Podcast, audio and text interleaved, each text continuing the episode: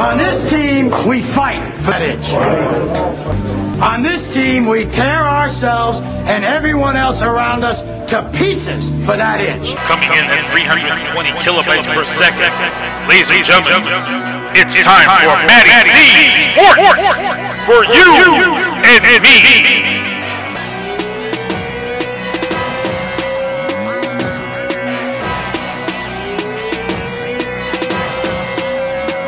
We tell them no. When it comes to getting dough and chasing dollars. everybody. Welcome to Matty C Sports for you and me. And here I have a special guest from the Chicago Bears, legendary quarterback and two time Super Bowl champ, Jim McMahon. Today we talk about his life on the field and his college years, his NFL career, and post career. And today we're going to start with his miracle game in 1980, the Holiday Bowl, which featured BYU and his team playing SMU Mustangs, which was a pretty big deal back then. Now, we're going to start with what happened in the fourth quarter and how they came back. quarter, everything started clicking. Uh, we started moving the ball, scoring a few touchdowns, getting back within distance, and then uh, with about four minutes to go, we found ourselves down by 20 points. Uh, we ended up getting the ball, scoring, getting the onside kick, scoring again. Uh, tried another onside kick, it didn't work. They got it back, but we we stopped them finally. I mean, we had a tough time stopping them all night. With James and Dickerson were were running all over the field, but uh, defense, uh, you know, stood up and uh, stopped them, and we we ended up blocking their punt. And then I believe there was about 18 seconds left in the game, time for about three plays, and uh, the first two plays were just kind of a waste. And then there was three seconds left on the clock, and uh, you know, I just we we called a play that we practiced every week called "Save the Game Pass," which it definitely did. Which basically Yeah. everybody just goes to the middle everybody just goes to the middle of the field and uh, somebody the first guy there tries to tip it and, and somebody's got to catch it and the way it worked out the ball came right down into clay brown's hands my tight end with about three or four of smu guys around him and i don't think they ever touched the ball and uh, AK, clay came up with it and we scored and the uh, kicker came in kicked the extra point we- ended up winning by one point so it was a pretty exciting finish for sure Unbelievable. Yeah, I I saw that. Man, you must have had a gun right there, man. You you tossed that friggin' thing like nobody's business. That was just like a straight shot.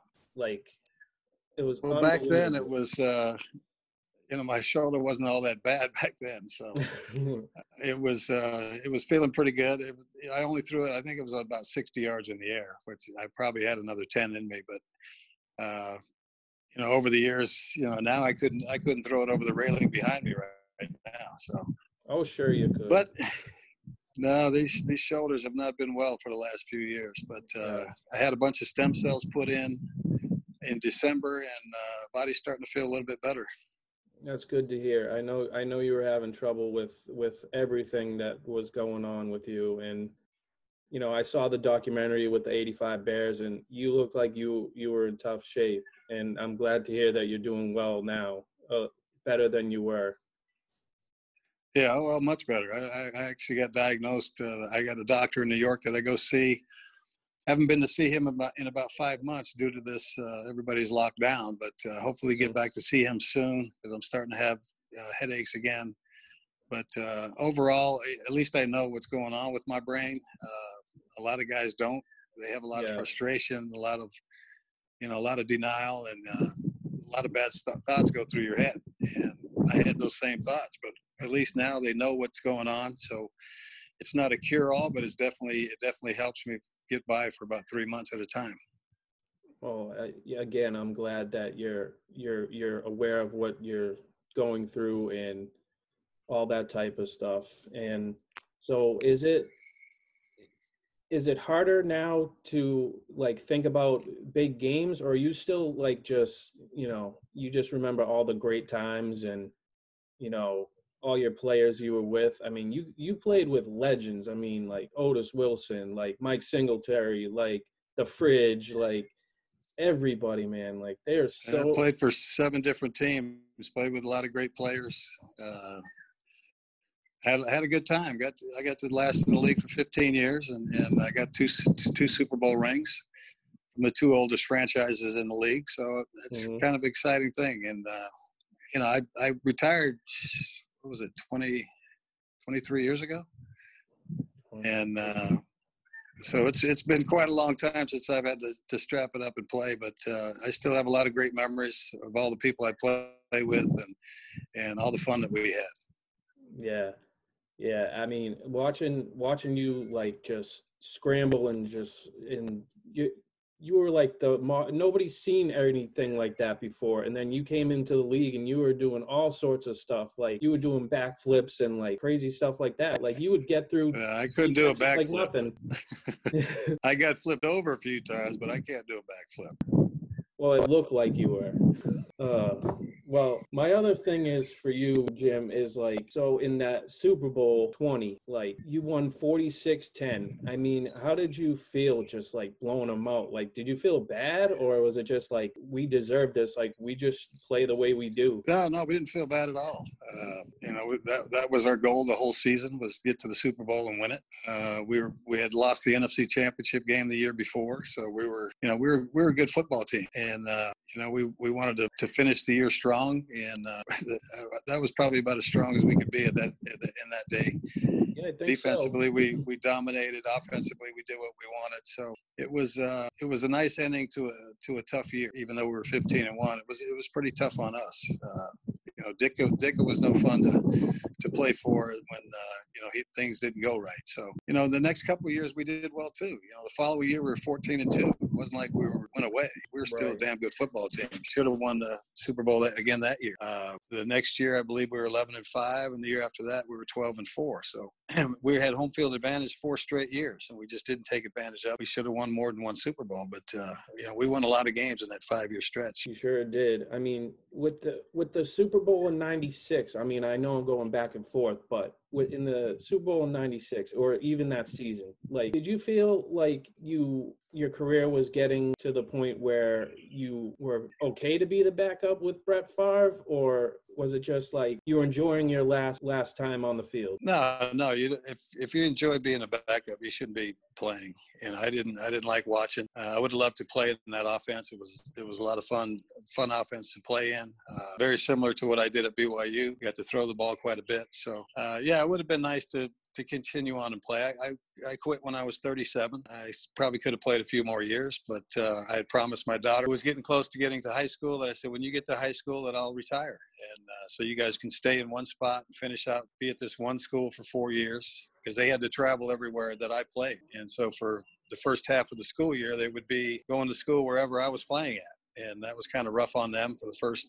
I think they did that eight years in a row. So uh, it was tough on them, but uh, I think they enjoyed the the experience of, of moving around the country, meeting new people. They still have a lot of friends in, in all the places that we went. And uh, but uh, I decided that then I, I said, okay, I'm done. I promised you that I quit when you got to high school. So all my kids were were raised in Chicago, and they all went to the same high school, and uh, they've got a lot of great memories there. Well, that's awesome. I'm so glad to hear you're a family man. And you know, it seems like you had a big family with with every team you've been on. I mean, especially the the Golden Super Bowl year of '85. I mean, there's so much I would want to talk to you about, but you probably talked about it so many times. I mean, like, what was your fondest memory? Was it giving Oz- Rozelle the old, "All right, I'll I'll wear your last name on my headband" or something like that? No, I just uh, I just enjoyed my time. I mean, uh, I did a lot of things that the press, I guess, got a little upset about. I, I did those things to amuse myself, and if they got pissed, they got pissed. I didn't really care. Uh, you know, you go to work at eight o'clock in the morning, you get home at six. You know, you got to do all these your, your meetings all day, then you practice, and you got to lift weights, and you got to get treatment. I mean, it's a never-ending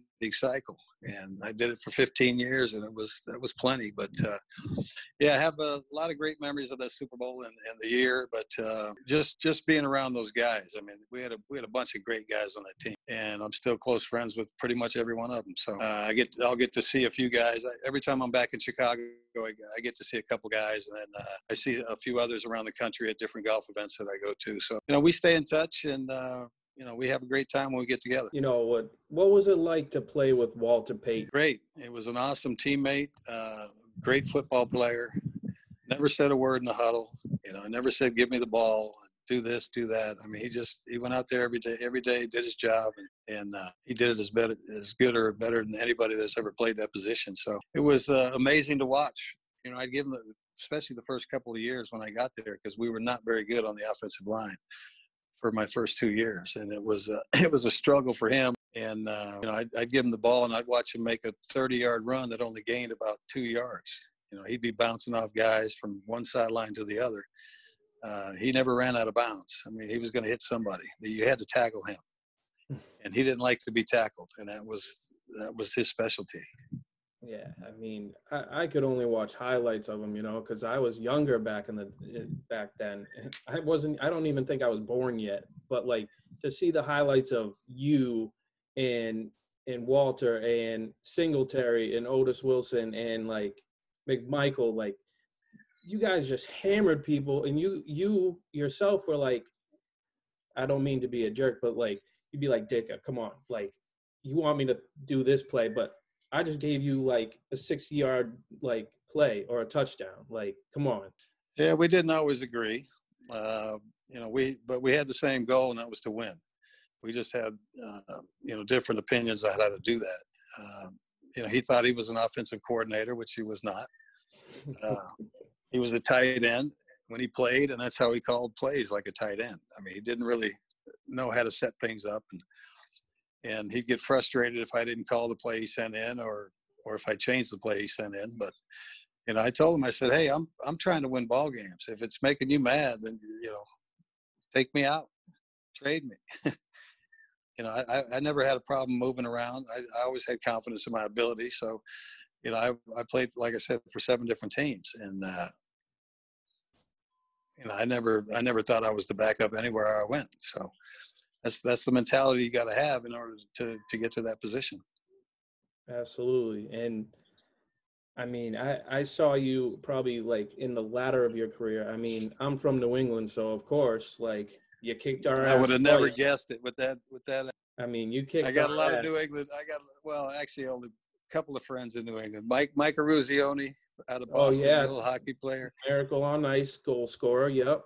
Yeah, and Dr. Uma Dhanabalan. She's a Harvard trained physician up there in Boston or outside of Boston. And uh, we've done a lot of cannabis conventions together. She's she's awesome.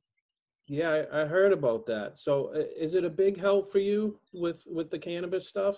I mean, Uh, gets like, I me know through you're every day. endorsing it pretty well. Yeah, it gets me th- it gets me through every day. Now I, I haven't had a pain pill in 20 years. So uh, yeah, it's it's it's a godsend for me and and a lot of people. You know, those those pain pillars are, are bad. Those opioids are Yeah. those are addictive. Excuse me, and they've killed people. Whereas whereas cannabis has never killed anybody. Right. And w- we have receptors. We have receptors in our body for it. We're supposed to be using this plant. And so, uh, you know, I've I've always I've always enjoyed it. I started when, back in 1973. I had my first joint. So uh, at, back then, I didn't know how good it was for me. I didn't know about the you know the endocannabinoid system and all that. I just knew it made me. It helped me sleep. It helped me eat, and it helped me feel better. And uh, Dr. Uma was was explaining to me about how the plant actually works, and she goes, "That's what it's supposed to do. It's supposed to make you feel better." So, yeah, I'm I'm big time proponent of that and uh, getting people off their pills. I've got a lot of guys that still uh, are dealing with a lot of injuries and, and problems, and I'm trying to get them off these pain pills and, and get them onto something natural. And uh, you know, hopefully they'll they'll change their minds. Absolutely. And like you said, back in 1973, you smoked your first one. You know, at that time, you didn't know what type of like cannabis you had, you know, like it was just like you smoked a joint. It, it's not like you had like different kinds of like uh medicinal marijuana they have now. where No, there there was there wasn't a whole lot of options back then, no, no. Now it's but it was from northern Northern California, so it was pretty good. Yeah. oh man. Yeah, I just didn't I didn't know at the time how how good it was for my body, and and uh, you know it's a it's an anti-inflammatory. It's it's actually a neuroprotectant. So anybody that's been you know beating their head against the wall should should be using this. And and I think the NFL has finally come around uh, to let to let their players you know go back to using it or continue using it. Whoever's you know who's ever involved, but it's a hell of a lot better than the uh, the pills that you have to take to play. Now, was it is it like uh did you have a like like a a These joining bugs are killing me out here. Say that again. I was just saying for the cannabis, did you like help the NFL like influence them like hey, like this is going to help our guys on the field. This is instead of taking pain pills like you said, like I mean like I mean was it like trainers back then and stuff were they like hey, like take a bunch of these, like these will help you type of thing. Well, you can get pretty much whatever you whatever you needed back then. Um, but uh, yeah, the trainers aren't involved. Pretty, they're not really involved in handing out stuff. It's got to be doctors, but nowadays it does for sure. But back then, you know, there there used to be bowls with pills in them. You know, uppers, downers. You know, whatever whatever hurt. You know, there was a pill for it, and they were very readily available. But I'm sure now they they monitor it a lot, and uh, you know, who knows? Like I said, I've been out 23 years, so it's it wasn't it wasn't all that big a deal the marijuana back back in the day. I remember my first couple of years in the league. I remember, you know, smoking the night before the drug test, and nobody cared. And uh, and then all of a sudden, I think it was the mid 80s when uh, Lenny Bias passed away, and uh, Yeah. I think it was Don Rogers from the Browns uh, closely after that, and that was all cocaine related. But you know, they they really cracked down after that and said you can't do any of this. So, but I never I never failed a drug test, and uh, you know, there was never an issue. Nothing uh, nothing was ever brought up to me about uh, you know what they found in my in my urine test or anything like that. So. Uh, you know, but back then we we we also knew when the uh, when the test was going to be. You know, as soon as you came to camp, you're going to get tested. So Right. you know, the the, the smart people, you know, June first would quit and then uh, give themselves you know 45 days to let it get out of your system, and then you know once you passed your test, then no, you're all good. The only thing they could test you for the rest of the year was steroids. That's how crazy the, the drug policy was. I mean, you could, if you were if you were clean on your first test, you could actually sit and smoke a joint in front of the guy, do a line of cocaine, and they they couldn't do anything about it. Oh no. That's how that's that's how crazy the rule was. But you know, who knows what the, what it is now? But uh, I'm kind of I'm glad I'm out. That's that's way that's way in my past now. I I mean, got grandkids now I have to worry about, and I got a lot of other things, I and, a, and a bad golf game. So Yeah. Well, I mean, yeah, like you said, the game's changed now. I, like, I just remember, like, from when I was a kid, like, you know, I'd see stuff like Todd Marinovich and like stuff like that. He was doing all types of shit. Like, they're only focusing on like the, like the, the per se stars of the time. Like, what's he doing? Like, is he do, like Dennis Rodman is to the Bulls? Like, what he's drinking the shit out of beer or like whatever. But like, it was so it was pretty much just like you do your 45 days and then like, okay, I got to be clean like the rest of. Yeah, once you know once you're 45 days up, yeah, you're good. Like I said, once you pass your test, you can do whatever you want. That's how it was. That's how it used to be. I just wanted to say again, thank you so much for coming on. And just one more question for you, just a quick one. So, would you prefer Saturdays at BYU or or Sundays at any field you were at? Maybe especially Soldier Field. Uh, it wouldn't have mattered if I was playing. as, long, as long as I wasn't hurt, I could play. It, yeah, game day is game day, and that's that's what you look forward to. That's what you go through all the work for. Is uh, is Saturday afternoon, or Friday night, Saturday afternoon, or Saturday night, or Sunday, or Monday, or Thursday nowadays. You know, Yeah. pretty soon there'll be a game every day, every day of the week, probably. Well, uh, Jim, thanks again, and honored to speak with you. And good luck with everything. And stay healthy, stay safe. All right, brother. Appreciate it. Thank you. Thank you. All right. Bye bye. Yeah, I'd like to thank Jim McMahon for coming on to the show. What a great, classy guy we just heard from his days with the Bears to every NFL team he's played on, and I support his cannabis rights and the cannabis community for the health it provides for people in need. I also want to give a shout out to my friends at Greyhound Tavern in Bridgewater, Massachusetts, serving great food. Let them know, give them a shout out, give them some business and go eat. And I'd like to thank 3A Gear for their clothing line and their great hospitality. And they also support Charlie Coyle for his clothing line and produce his shirts and sweatshirts. If you want stuff like that, visit them at 3agear.com and also personal shirts they provide as well. Also, finally, I'd like to thank uh, BMG Crew with uh, their single by Bugsy Streets and Sinbad One Life. And their single No Mercy is on Apple iTunes. So go there, check it out, and purchase. And I want to thank my boy Keith Hayes for helping me out through all these podcasts. And uh, any more episodes, please like and please follow my page. And this is Matty C. Peace out. What's up? We the BMG boys, and thank you for listening. Please follow his Facebook page and subscribe to his podcast at Apple Podcasts, iHeartRadio, and Spotify. Let's go.